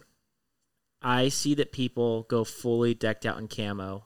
I've never trout seen fishing. When like the they fish? fully Trout decked out fishing. camo, but I know like Sims came out with like the camo waders and all that Right. that they call trout camo. Orvis has their camo like sun shirt Dry thing, wick stuff, but that I feel like It's ammo- a vintage camo. I feel like uh, Orvis marketed it more towards their their wing Dove, shooting yeah, stuff, for sure. but I don't see camo as being necessarily for fishing. I don't think that they're registering that. I think the main goal is what is the background behind you. Right. So I have realistically, I have Yeah. a bunch of the Howler shirts that people wear for fishing. I have a, a couple of like the Columbia stuff, but there's only two main shirts that I wear for fishing, and it's a white PFG with the hood, like the The sun. the Hood. sun sh- Yeah, yeah. hood, and a black one. Oh, and the- black, really? And then what I do to dis- distinguish which one I'm going to wear is: am I on the river? I wear the black one because you have the trees as the bra- background. darker, yeah. If I'm on the coast, I wear the white one because then you kind of look Yeah, like a but le- cloud. let me ask you: Do you think your odds of catching a fish would be one percent better if you were wearing camo instead of white or black? I don't Do you know. think yeah, it I don't would- think camo would help as Do much. you don't think it does it with fish. Would uh, in if you were to catch one more fish a day because of camo? So one fish a day. um, I I don't think the camo No, I makes think- a difference. I for think fish. Ian's uh, tip of neutral colors, try to match your background as Mm-hmm. best as possible. You know, light blue, like green. I would definitely grays. stay with like natural neutral Right, tones. for I sure. wouldn't go off the wall and do like a bright pink or an uh, blaze orange or Yeah. anything like that. the only thing I but- can think of where camo might be helpful is carp fishing. Yeah, but even then, I feel like it's it's like they're gonna see the movement more so. yeah, and that's that brings up a good point too. But then is you could I've just stand spooked behind more a, fish. a shopping cart. I've spooked more fish because of my shadow of my rod or my line Right. than like camo or not wearing camo would ever spook. Right. So I don't being think, more I don't aware, think it would spook them at all. I don't think it's a hindrance, and I don't think it's a help. you don't think what is like camo, Wearing camo, I don't think it's going to help you, and I don't think it's going to hinder. right? Because I hinder feel you. like I haven't spooked fish necessarily because they're seeing me directly. Like it's, I think they're seeing my shadow, they're seeing the movement, they're see, or they're feeling the pressure of me walking up Yeah. on Mm-hmm. which them. no amount of camo is going to block your shadow. Right. Yeah. Well, and I think I've spooked a lot of fish with my shadow or the rod shadow, you know, because, you know, the sun projects a shadow off your rod and your casting, and those movements will spook fish. So just like if you're fishing really sunny, just watch your shadow. Right, for sure. Yeah. I Because think I've spooked watching a your lot shadow of is fish. a better tip than wearing camo. Yeah. So I think we're a no on the camo, but watch your shadow is the takeaway. And wear neutral colors. Not neutral colors. Yep. I think another one is your hat. How so? I feel like it just boosts that confidence. You want to be comfortable. Uh, hats also tend to block the sun from your eyes a little bit. So pairing that with a polarized or pulverized, as Hank Patterson likes to say, glass, it cuts the glare off, keeps the sun out. You can see fish deeper in the water. Yeah, polarized glasses are a key. Yeah, they're 'Cause, like key. I, I take teach people that like go fishing. I'm like, oh, you guys see that fish? Nope, no, No. no way. They're like, no, I don't see any fish. I don't see any fish. I'm like, there's ten right there. No polarized sunglasses. And if you just even that's a ten percent rule. A fifteen percent rule is wear polarized sunglasses. That's a yeah. You may not catch and anything you can all buy day. cheap ones. I don't even care, but they have to be polarized. Oh yeah, like I've I've definitely used like the 40 50 dollar polarized glasses and and they catch seen just fish. as much as Costa, but Yeah. Yeah. Zach spends more on his whiskey than he does on his sunglasses, and he catches plenty of It's fish. true. Yeah, have a good time doing it. I was gonna, yeah. I mean, they'll work, right? Like, you definitely need polarized because they cut the glare. For if you've sure. never fished with polarized sunglasses, that's their main function, and then you can get different lenses um, for different types of water. But yeah, th- I keep mine in my truck all the time, and uh, they're hanging on uh, from the rearview mirror. Or yeah, and it's like that's probably if I had to name something in fishing, like a piece of gear that was not a rod or reel, I would say that would be number one. Yeah. for sure. And also and- on that too, I'll say like having like the full wraparound where light doesn't leak in because as someone who wears glasses, every now and then I'll wear my prescription polarized sunglasses that are more of like the just like the you know lifestyle look, and uh, they let in a lot of light from the sides and. Whereas, like on a cloudy day, I still get just as much view as like coasters and stuff. But if that light is behind me, that sun just cuts off any visibility. I'll see, I have. just spend the money and get prescription Costas. Right. Yeah. No. Yeah. but um i do think polarized and if you need help like determining oh how much is it actually worth it go get a cheap pair go to your local pond look in it without them put them on you'll be a believer Yeah. it's sure. an easy one to say yeah, these help Yeah. Yeah. I've even been fishing like on the Riverwalk here in San Antonio, and it's like people. If you're fishing on the Riverwalk, people always come up and be like, "I didn't know there was fish in here," you know. Oh, yeah. And like I'm seeing ten fish at least, Right. and tilapia or plac- there's a lot of placostomus. panfish and you know, Catfish there's, there's and- catfish and there's some carp in there, and I'm like always seeing fish, and people always come up like, I didn't know there were fish in here. I'm like, there are. You see those four fish right there? Like, no, no, no, I don't see them. They have sunglasses. I'm like, do you have polarized glasses? They're like, no. I'm like, here, try these on, and they're like, oh my gosh, I can see them. You know, so polarized glasses for Pre-COVID, sure. right. The, the Don't share sunglasses. Yeah, yeah, not now. The next one I wrote down was don't be afraid to lose flies. It's true. Yeah, I think people, especially that are beginners, you have do like get you a beat big yourself fear. up when it gets hung up in a tree Well, I or think- on a log or Yeah. So many people come over from the conventional side where it's like you're paying so much money for a lure, where it's like you do not want to lose that thing. but let's be honest flies are kind of expensive too Yeah, you buy a game That's the changer. excuse is that like, oh no, lures are more expensive. It's like I have some flies that are like three $20. times more expensive Yeah. than a lure. So, but you know, the thing is, like, you have to, like, if you're bass fishing, or you have to throw that fly in the dirtiest, loggiest stick pile you've ever seen. And if you're like a foot off of it, if you're not in it, you're gonna catch less fish. It's just, it's just a fact. And even like on the on some rivers here, there's like undercut banks, and all the fish hang out under the undercuts. And if you're not an inch off the bank, they're not gonna risk coming, out coming out to eat it. Well, same And thing it's- with like trout fishing too. You want to be, especially if you're nymphing, you want to be as close to the bottom as you can get, and so that means you're catching bottom every now and then. Yeah, you're when losing you catch flies. bottom, you're losing flies. flies are just money, and you can make more by going to work. And so I would recommend don't get political Lee. I would recommend like it's kind of sucks to lose them, but just like don't get emotional about losing flies. Right. And if you really want it, you can save it. There are ways to save your flies. So uh, you can go swimming if it's really that important to you, but don't be afraid to lose flies, and you'll catch more fish because you're going to be fishing closer to the structure and and fishing closer to the bottom. If you're really worried about it, just tie a weed guard on it, like a, Eat- a thick piece of. Well, I think weed guards are fish guards. Do you? I do. Actually, yeah, I don't, I don't like weed guards. I don't think I've used the fly with the weed guard in a while.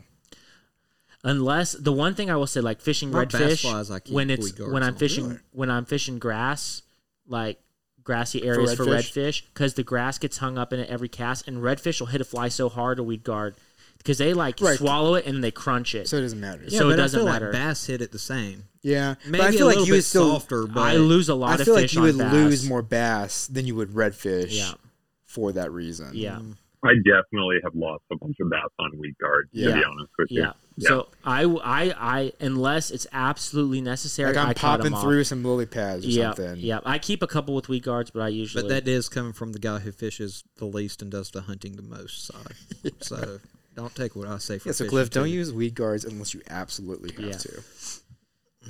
I would say That's like another a one. negative one percent rule. Like What- that's not even a one percent. That'll- that's oh, yeah, like a yeah. sub- You'll lose that's a fish. subtraction. Yeah, All right, here's the one percent rule: keep the barb on the hook. Ooh. Ooh, this is now we're getting political. I so I have I have two thoughts behind this. Um, obviously, if you check your regulations, if you're in, in an area where it is illegal to have a barb, crush that barb. Yeah, we don't want to have to read your story on you know The wardens. the ward, the game Right. ward, and field notes Right. because you didn't crush your bar. Right.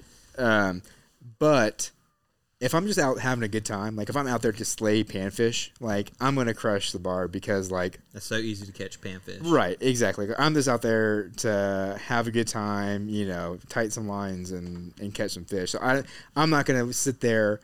For with a panfish for four or five minutes, trying to get the fly out, you know, and it's like poking his eye every time. I'm like, no, that's not fun for anybody. So in that instance, I'll crush my barb. Yeah, tarpon. I want a barb. I want every little thing that I can attach to a fish.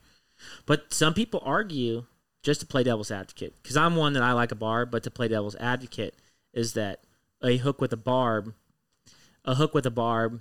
When you set the hook, it's good, but if you're fighting a fish for a long fight, that barb is wider. So as it works the fish, it works a wider hole, so it's more likely to come out. Oh, yeah. Whereas a point that's really fine on barbless, it'll go and it doesn't have the barb, it doesn't work a hole. And if you know how to fight fish, keep the tension, Yeah. then it's less likely I to feel come like out. that's an excuse because even if you crush the barb, um, I feel like I'm I sound in a tunnel.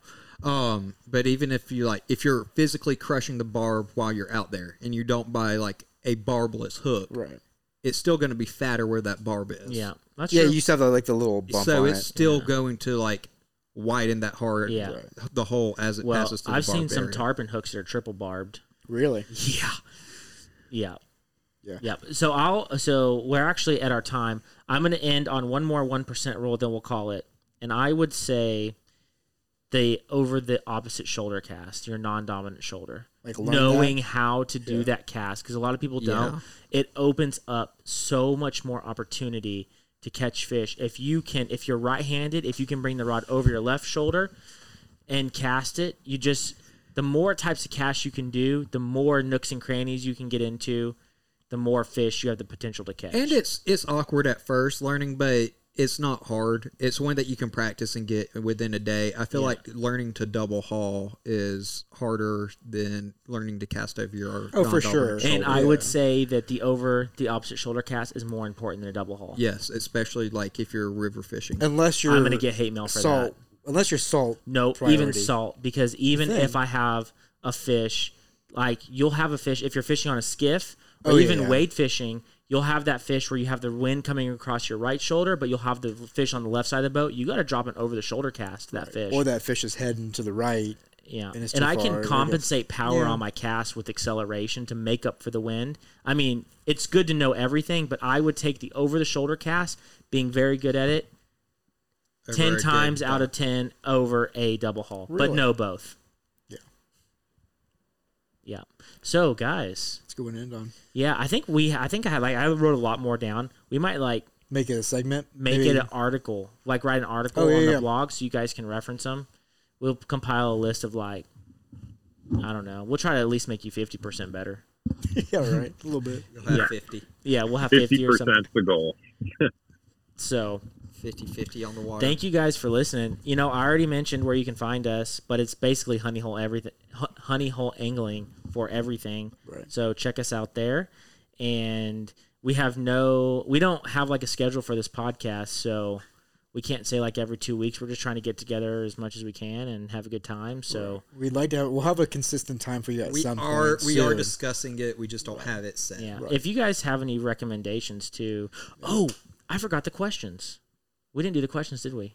Yeah, let's do them. We have a little bit of time. We can go over a little Yeah. bit. We have- Okay, so we have two questions that were submitted. Um, the only female that probably listens to our podcast, named Linda, sent us a question asking, "Why do flies have funny names, and what are some examples that are podcast appropriate?" I think flies have funny names because fly fishermen in general are frustrated and degenerates. Wow. Okay. Is that Are a hot take? frustrated and degenerate. Ian, what do you That's what I'm think? saying. Why do they have funny names? Yeah, why do Um, why do why do why do people name their flies funny things like truffle shuffle or um, There's a lot more That's a that are good not question. podcast. woolly appropriate. boogers? we should What's the we should monkey one, release the like some sculpin one? flat Earth flies. The flat Earth fly sounds awesome, doesn't it? That would be cool. Yeah, but Oh, you yeah. got to create that. We're asking known flies. Yeah. Wh- why do you think people name their? Uh, well, I'll tell you what I think.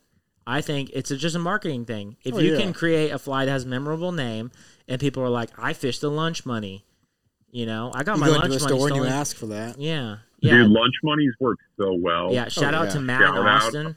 Oh, they're if you so need good. flies for the Texas Hill Country, Matt Bennett's got you covered. Yeah, for sure. My favorite fly name is of Matt's. Actually, it's not the lunch money; it's the carpet bomb. Yeah. A carpet bomb is awesome. It catches carp. I think people. I think fly tires are the ones who create names. Yeah. I think fly tires are also a creative breed within fly fishing. Like I'm Yeah. pretty outspoken of how much I hate trying or I hate tying flies. I have tried it, but I'm not that creative in doing it. I would much rather sit down at a fletching jig and fletch all my friends' arrows and do that stuff or build arrows for my friends over tying my flies. Yeah. I've tried it. I thought it'd save me money. It doesn't save you any money.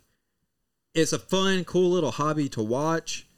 You think you would get into it if you're like huge into fly fishing, but it was not for me. Yeah, well, it's for me. Me and Zach tie. I don't think Ian and Cliff do not, but it's not for everybody. We used but that I time mean, to go hunting. I tie, but they all look the same. Like it doesn't matter if it's a clouser minnow, woolly bugger, dry fly. they all just the all look the same. That's and hilarious. people are like, "Man, you tied like a hundred of these," and I'm like, "Man, those are supposed to be different." But I'm not going to say anything. so, what are some examples of flies with funny names that are appropriate? Because it's easy to think of the inappropriate ones, but I'm really like carpet Um, bomb is awesome. I like Sculpzilla. Carpet bomb. I Sculpzilla, fished a fly called the carp nasty, yeah, which worked really well. Yeah, I Still like the Crazy did end Charlie. up hooking into a crazy small Charlie, carp on it. yeah, carp nasty. Yeah, Carb Nasty's good. jawbreaker. That's a bass fly. That's a good one. I like a jawbreaker. Yeah, that's a good fly too. Jawbreaker. But I think I think the reason they have goofy names and stuff like that is normally the people tying them are the ones who names them, name them, and it's a creative brunt or bunch, and they want to show how creative they are, and it's an intention. Well, you getter. want your stuff to stand out because like there is some like, you know, catching a fly on or catching a fish on a fly that you've tied. Like there's nothing to be said about that, right? Mm-hmm. So like you want that attachment and like you want people to know your stuff because you're proud of it when you put Yeah. it out there, you know. And it's like, oh hey, like this fly that has this name works really well. Yeah. you know. So the next question was from Killer Fuzz. He asked, "Where is the pl- best place to learn how to catch carp?" And I am not going to say that on air. yeah, that's on kind of this hot podcast. spotting, and we're not about hot spotting. That that is. I will have some people that will put my head on a spike, there's if a I- there's a- Especially carb, for especially sure. carp. People are very protective about their carp fishing. Here's what I will say about it, and I'm not a carp guy, so I, I can't really hotspot, but I would say urban areas are better for carp. not necessarily, Not but necessarily. but you will but- find carp in urban areas. Yes. Right, but I feel like if you're trying to learn somewhere closer to home, which is more than Yeah. likely an Yeah. urban area, Yeah. is going to be the area to learn. What what I'll say about carp fishing Because I know spots that aren't urban. I Right. do. for sure. and they are better. But I feel like if you're trying to learn, then you need to be out there as much as possible. Yeah. Which means you need to be somewhat close to home, and an urban area is Yeah. more than likely. What Yeah. what what I'll say carp are everywhere basically. Like every river I fish in hill country, I've seen carp on. Some more than others, but if you're seeing carp, what you need to do is you need to fish that spot as much as possible and learn the behavior of the carp there and learn what types of environments they like to be feeding in. Do they like to be feeding in the middle of the day? Do they like to? Because they can be real finicky. Like a lot of times, I'll go carp fishing and the carp won't be in a mood to be feeding. And so it- you're just kind of out of luck. But sometimes I'll go, they're in a feeding mood, they're mudding around, getting after it. And so pick a spot, go there a lot. Like if you can go there every day for a week, because they got to eat every week, well, at least one day, go there and see if you can catch them in a mood and uh, get after them. But just like I'm randomly going to go to the Guadalupe River this day and I'm going to try to catch a carp, you know, it just That's not the way to do it, it's the the people that I know that catch the most carp and are the most successful at it, they do it all the time. Right, like that they they almost specialize. They almost specialize in it, And and, if they you- can catch carp every time they go out. That's not me. I've caught carp, but I don't. I like to go bass fishing. I like to go trout fishing. I like to go to the coast. I like to do all these other things, and so I don't spend the time required to be like these guys that you see on social media, just like catching at least a carp every time they go out. And sometimes I- I know guys that pretty consistently catch double digit carp, which is just insane. And I would say if you are looking or you have a carp spot and you want our opinion on it, get on X, drop a pin, send it to us. we'll let you know. There you go. Yeah. Send us a message. We might be able to be of a little bit more help. But, you know, I, I've had a lot of really good carp anglers share their spots with me, and I'm not going to do them the disservice of spilling the dirty. beans on the podcast. Yeah. And flies, mm, natural colors, olives, blacks, browns. Which is the flies I buy small. anyway. I try to stay away from. I know like the hot pinks and purples and stuff sometimes work, but to me, you always hear the added old adjectives that like flies catch fly fishermen, not the fish necessarily. Unless it's a So, bass. Yeah, so like I I tend to stay I like the natural colors. Yeah. Well, that was all of our questions. So if you guys have any other questions or want our opinion on controversial fishing related topics like hot spotting other people's carp holes, um, then shoot us a message Let us know. and we will answer it on the podcast. And uh, If you see Bigfoot, Chupacabra, or any creature of the mythical Yeah. variety, and Let if us you know. Yeah, don't if forget you- to uh, send Cliff your uh, uh, Bigfoot recipe. yeah. yeah, yeah, and also if you know a game warden, let us know. Or if you know a game warden story, let us know. All right, guys, we'll see you on the next episode. Cool. Bye.